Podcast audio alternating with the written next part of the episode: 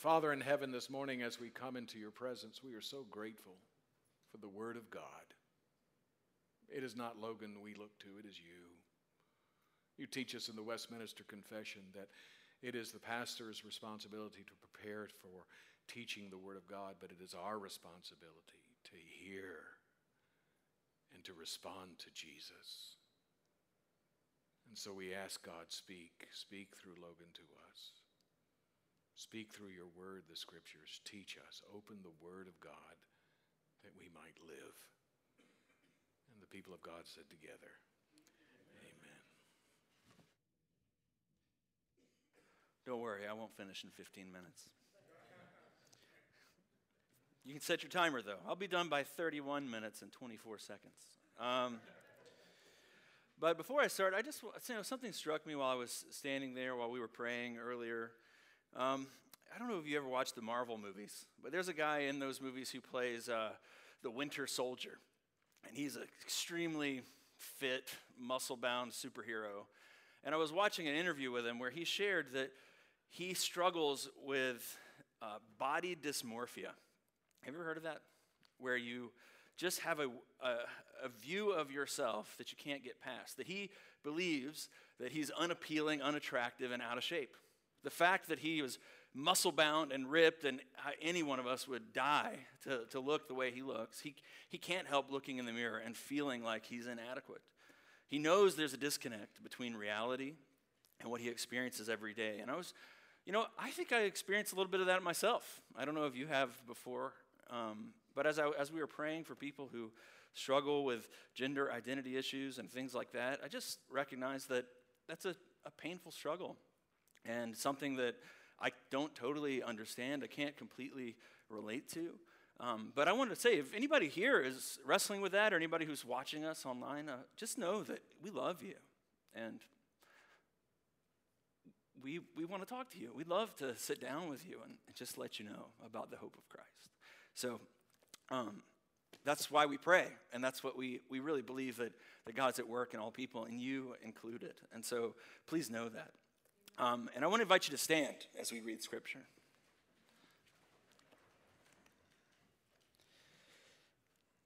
So, our passage this morning is Jonah chapter 11. Jonah chapter, sorry, there's no 11th chapter in Jonah. Jonah chapter 1, verse 11 through 17. Okay. The sea was getting rougher and rougher. So I asked him, What should we do to make the sea calm down for us? Pick me and pick me up and throw me into the sea, he replied, and it will become calm. I know that it is my fault that this great storm has come upon you. Instead, the men did their best to row back to land, but they could not for the sea grew even wilder than before. Then they cried out to the Lord, Please, Lord, do not let us die for taking this man's life. Do not hold us accountable for killing an innocent man, for you, Lord, have done as you pleased. Then they took Jonah and threw him overboard, and the raging sea grew calm. At this, the men greatly feared and the, they feared the Lord, and they offered a sacrifice to the Lord and made vows to him. Now the Lord provided a huge fish to swallow Jonah. And Jonah was in the belly of the fish three days and three nights. This is the word of the Lord. You can be seated. All right, so there are some things that we just won't do. I have a buddy from college who has never eaten a bagel in his entire life. Now, at first, it was, I think, just one of those things. But now he's in his 40s. And at this point, he is entrenched. You know, what once was kind of a coincidence, what what's once was just kind of the way things were, it's now an achievement. And he'll tell you, I will never eat a bagel. And as I was thinking about that this week, I even reached back out to him because I thought surely he has to have caved by now. And he said, No, no bagels ever. I was like, Well, you know, not even, not even bagel bites? he said, No. I think he might be the only person in my generation who's made it this far without ever yet accidentally eating a bagel bite. But I just thought about it, you know, all the times in his life where he's had to say no grocery stores, bagel shops, you know, Dunkin' Donuts, hotel breakfasts. So many opportunities, people's kitchens, New York. And you know, he's married now. He has kids now. There are other people who are impacted by this. So I have to give him credit. That is an impressive ability to resist. And as I think about that, I think we all recognize that we have that same ability within ourselves. We have that instinct. Now, we may not have some kind of record going, but given the right situation, we all have that kind of stubborn resolve in us.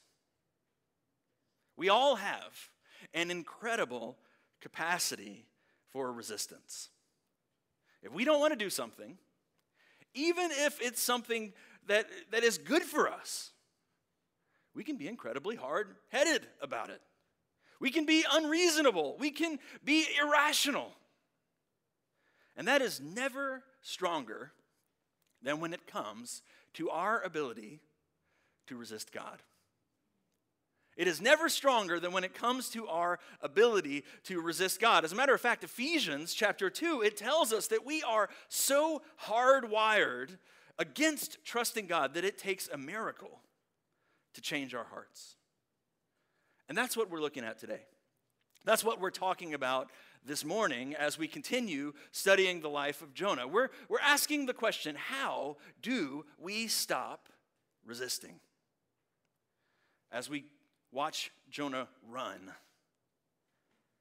we cannot help but at least sympathize a little bit that we all wrestle with the same kind of fear that Jonah has. This fear that if we stop fighting, if we stop resisting, if we fully submit to God, if we trust in His way instead of our own way, then somehow He's going to hurt us. Then somehow things aren't going to work out for our good. We fear that submission will turn out into pain. So, what do we do about that? Well, I think this passage offers us some insight into that.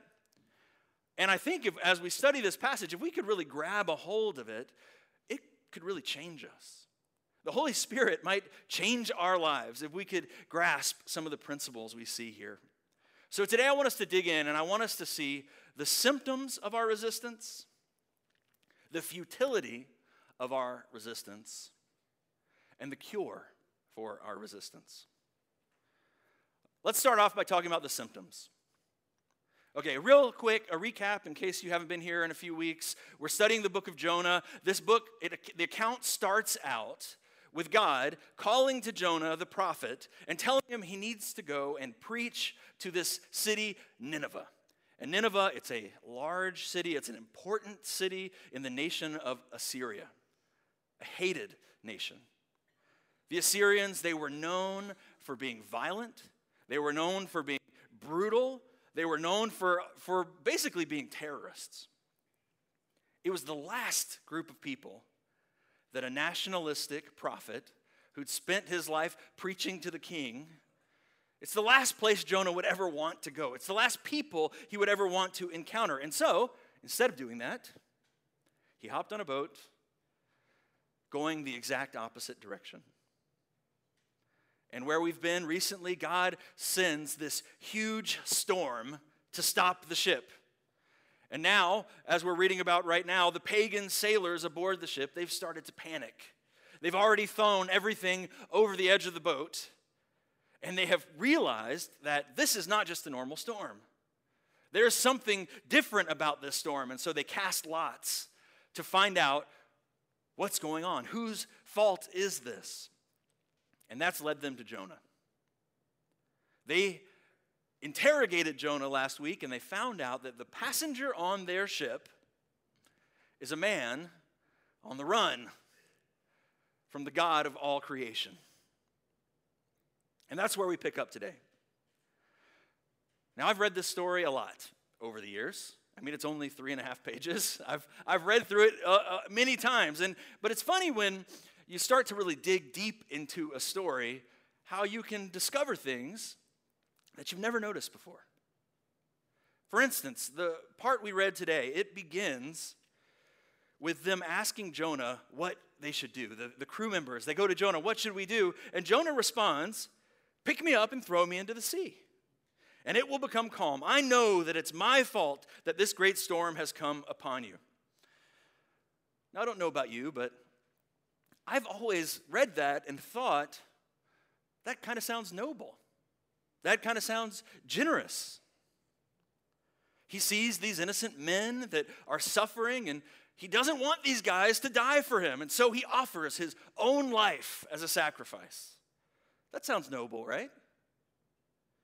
But maybe it's because I've heard the story so many times. I, I just never considered that he had any other choices.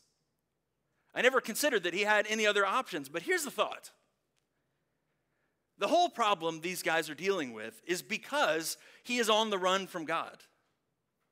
So when the sailors ask him, What, what should we do to you to make this, this storm calm down? Jonah could have said, Just take me back to port. I'm supposed to go to Nineveh. Just turn around and, and drop me off, and I'll go do what God called me to do. I'm sure that'll stop the storm. But he doesn't say that, right? No, he says, Kill me. Kill me. I suppose it's noble that he doesn't want these innocent men to die for him. But even in this moment, you need to see that Jonah is still digging in his heels. I'd rather die than go do the thing God asked me to do. And I can't help but see my own struggle in this interaction. Isn't this kind of the battle that we all face? The struggle to believe that following God, that trusting Jesus is truly going to be better for us than if we keep going our own way. Because there's no way around it, right? The call to follow Jesus is a costly call. You can't ignore that. Here's Jesus' own words He says, Whoever wants to save their life will lose it. But whoever loses their life for my sake will find it. Now, finding your life, that sounds great. Finding your life, that sounds wonderful. We want to be fulfilled. We want to have joy. We want to have contentment. We want to find our life. But losing our life first, that's the hard part. See, Jonah would rather literally lose his life going his own way than losing his life for the kingdom of God. And if we're being honest, left on our own, so would we. Left on our own, we're the same exact way. In fact, our, that is our natural predisposition. That's what Scripture says. Scripture tells us that is our default behavior. That our default mode of operation is to doubt God, to fear, to believe that we know better. That's the dynamic that has been at work in the lives of every single human being since the fall. That's the same thought that was implanted into the human race in the Garden of Eden. When the serpent, when he encouraged Eve to doubt God and his goodness, to question his motives, and, and to believe that God's holding back on you. That's the way we all act now. And I'm, and I'm not just talking about that's the way all those people out there act. I'm saying that's the way that all of us still continue to act. I find that, in fact, for most Christians, we do fine when the call to follow God, when the call to follow Jesus fits conveniently into our lives. When Jonah, when his call was just to go preach to the king and tell him good things about what's going to happen to the nation of Israel in his homeland and the courts, that was fine. He had no problem obeying God then. And it's the same for us. When God exists alongside our plans, when He doesn't challenge us too much, when we don't have to take any risks, well, that's great. But when the cost, when the cost of His call starts to become real, that's when our true hearts are revealed. When He says to follow, to find your life, when he says to find your life, you have to be changed. You have to start learning my ways. You, you must think differently. You must act differently. That's when we struggle, right? But that's what Jesus says. He says to follow me, you're going to have to change. He says to follow me, you're going to have to do different things. For instance, he'll say things like, you're going to have to honor the Sabbath. You need to actually carve out time in your life for worship instead of living every moment for yourself. He says, You're going to have to honor me with your body. You're going to have to stop watching porn. You're going to have to stop sleeping around. You're going to have to change the way that you view sex entirely. He says, You're going to have to care about the poor and the marginalized. He says, You're going to have to start loving the people that you disagree with. You're going to have to stop bad mouthing people just because you don't have the same politics. You're going to have to stop assuming the worst about them. Or maybe eh, you know, he says what he says to Jonah that you're going to have to go and preach the gospel to a people you don't feel comfortable with. You're going to have to leave your comfort zone so that you can bring them in to my people. Whatever it is that God says, there's always something we have to give up. There's always a cost, there's always a rub, there's always a place that's uncomfortable for us. Now, his promise is that when we follow him, when we lose our lives, we're going to gain them.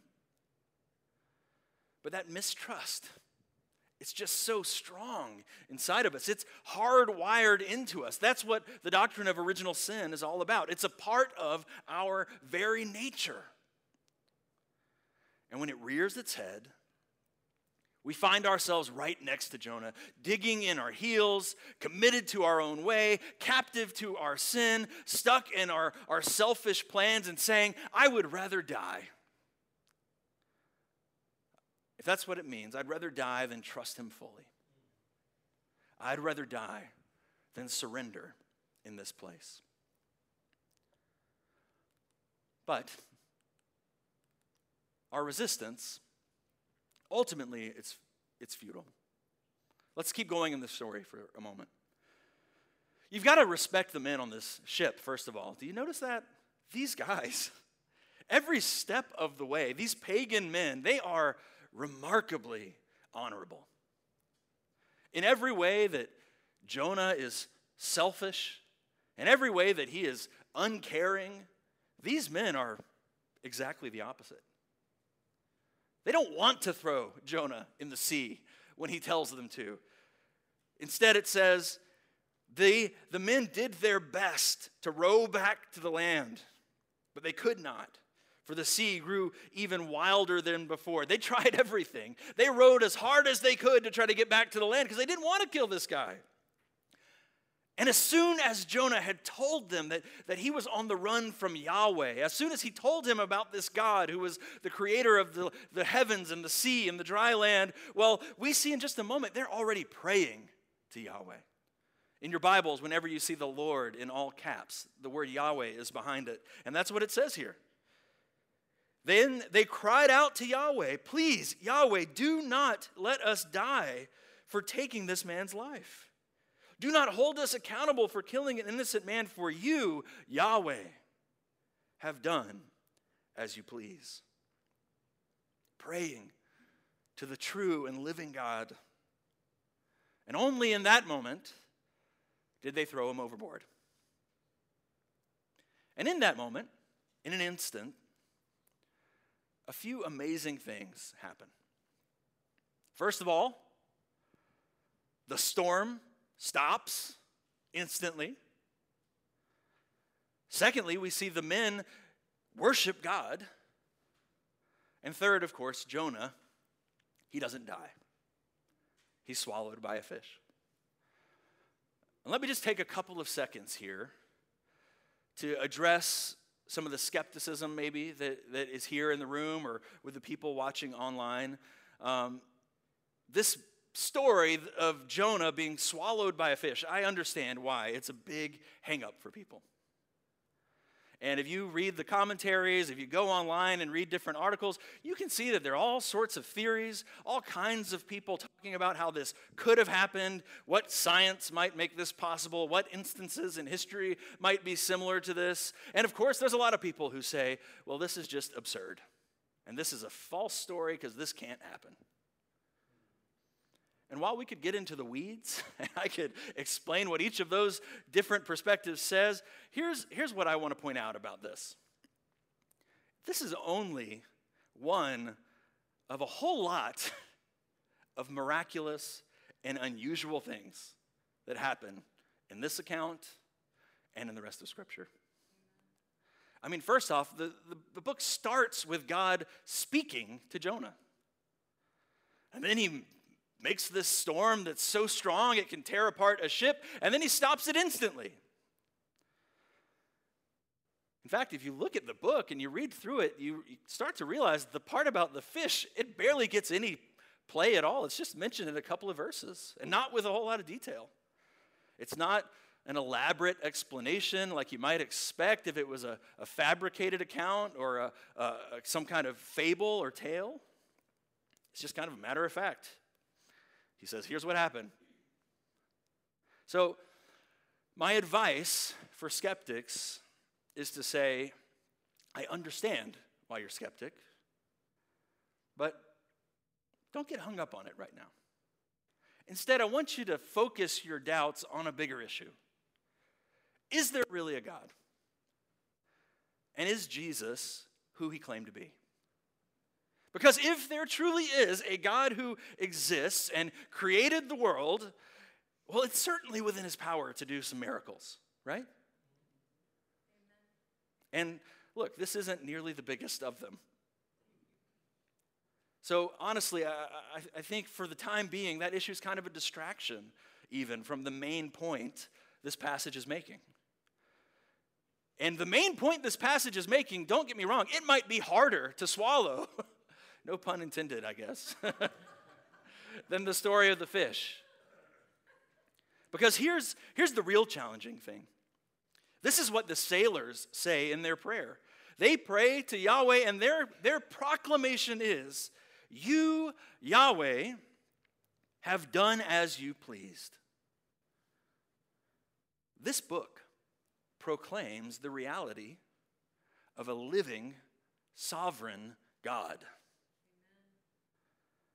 So far, we've talked a lot about Jonah's resistance and, and even our own tendency to push back against God and his calling, to push back against the ways he wants us to follow him. But there's a principle at work throughout this whole story that is just as true as our resistance. And that principle is this God is bigger than us, and we can't outrun his will. God is bigger than us. And we cannot outrun his will. We cannot outrun God's will, even when we try. You know, you can see from this story, even when we try to escape it, he somehow manages to redeem the mess we've made. Look at Jonah right here.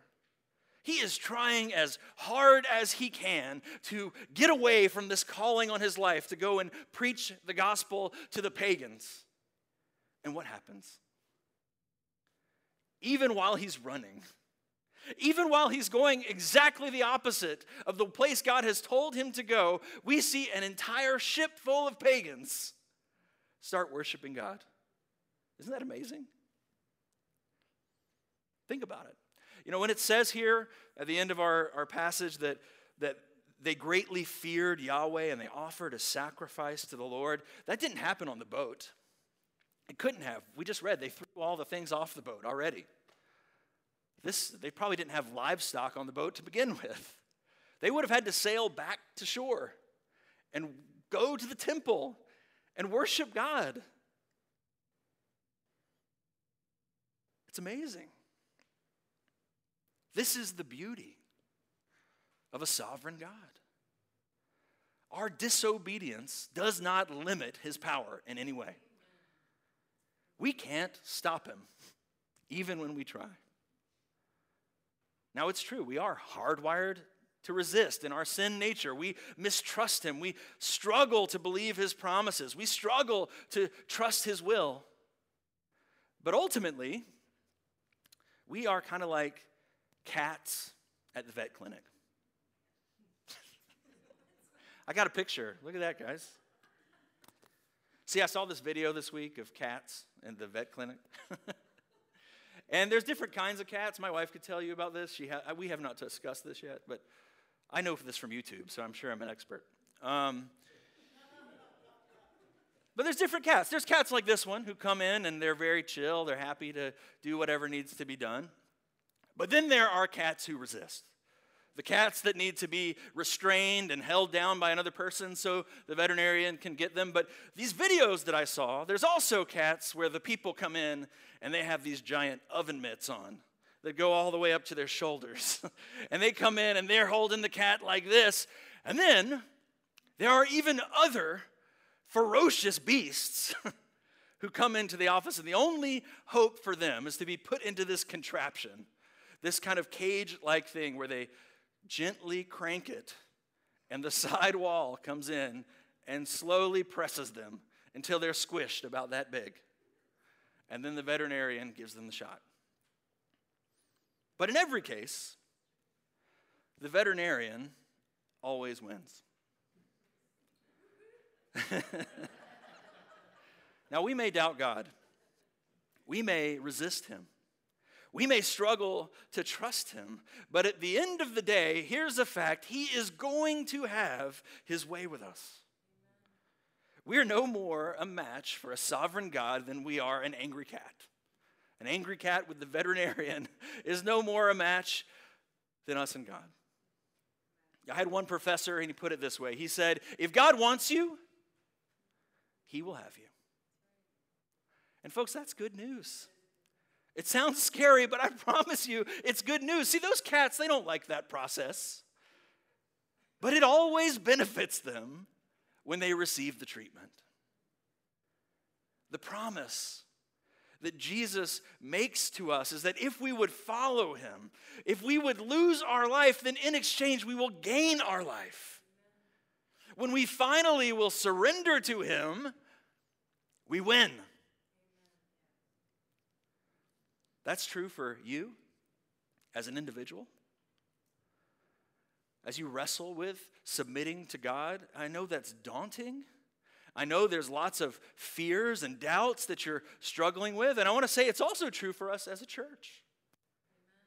As we look into the future and we consider and dream about what it's going to take to reach this community, there's going to be a cost to that.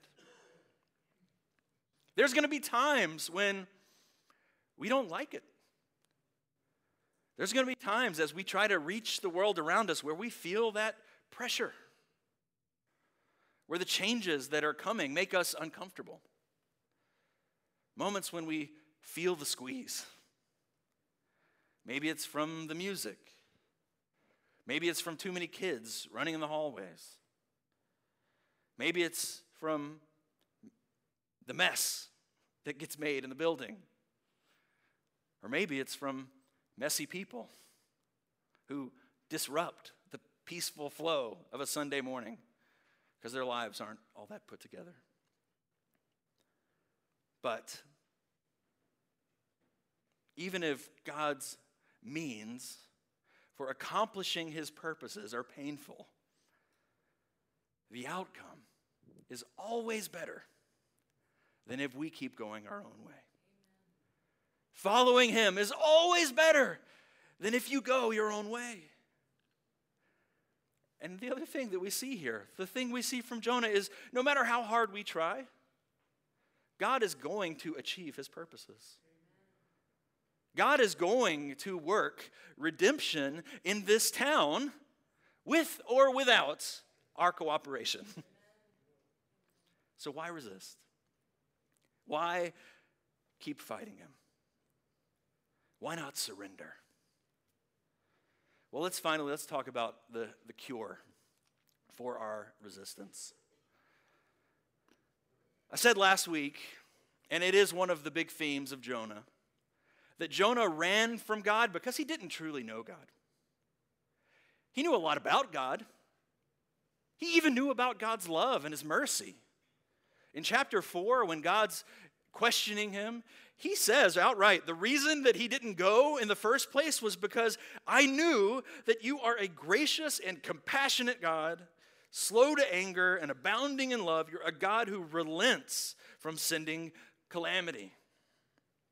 He knew God was merciful. He knew he was compassionate. He knew he was loving, but he had not experienced it himself. He didn't believe deep down that his God could be trusted.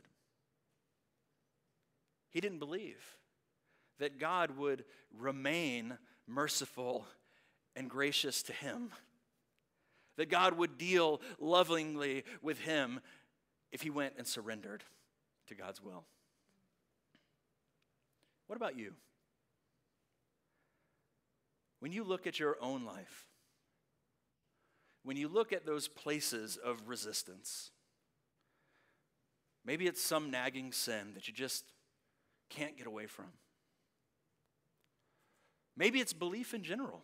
Maybe that's the place where you're afraid to submit to Him. In any place, in every place where we're unwilling to submit, to surrender to God's control over our life, Aren't we struggling the same way Jonah is? Isn't that the core issue, right? You just don't think that God can be trusted there. You don't think you can give that thing up. You don't think that He will do better in that situation than you will. You don't believe that if you just let go, if you just follow Him, if you just go His way, will be all right. Instead, you're, you're worried.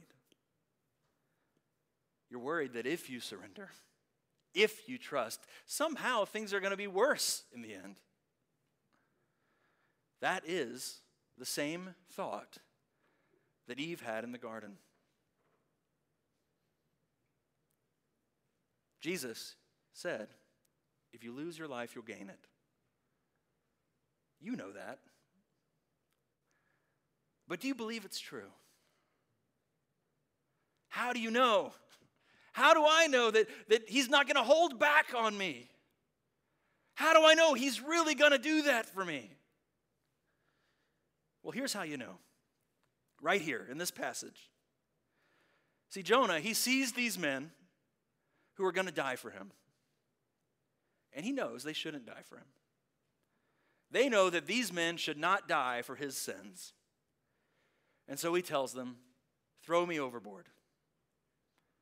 He saw those innocent men, and he chose instead to take the punishment for his own sin. But do you know that God loves you so much that in the person of Jesus, he came.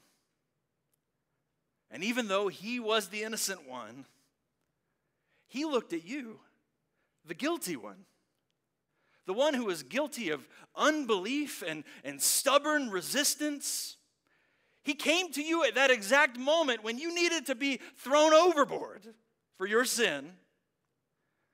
And he said, Throw me in instead.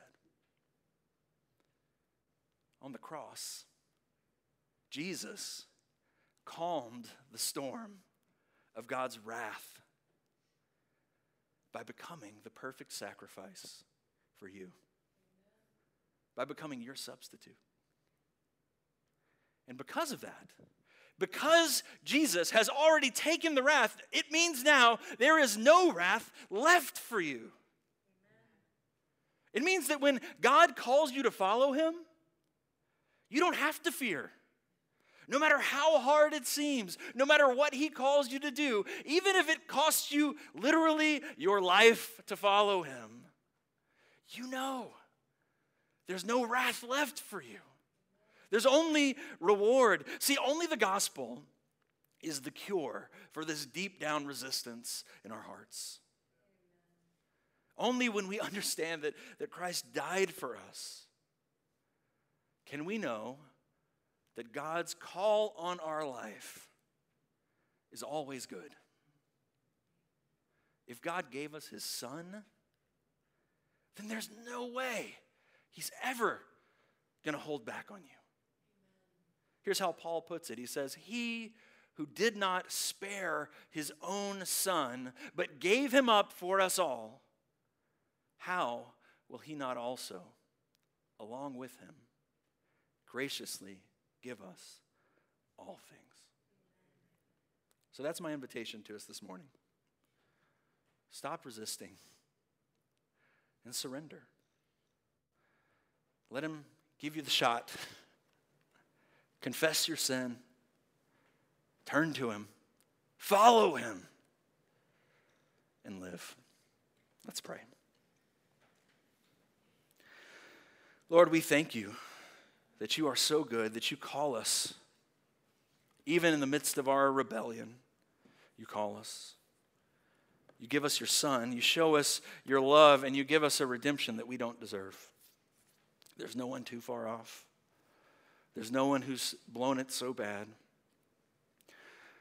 So I ask God that in your power you might free us from our sin, that you might rid us of our resistance and that we would believe in our hearts that if you gave us your Son, you'll also give us all things. We pray in Christ's name. Amen.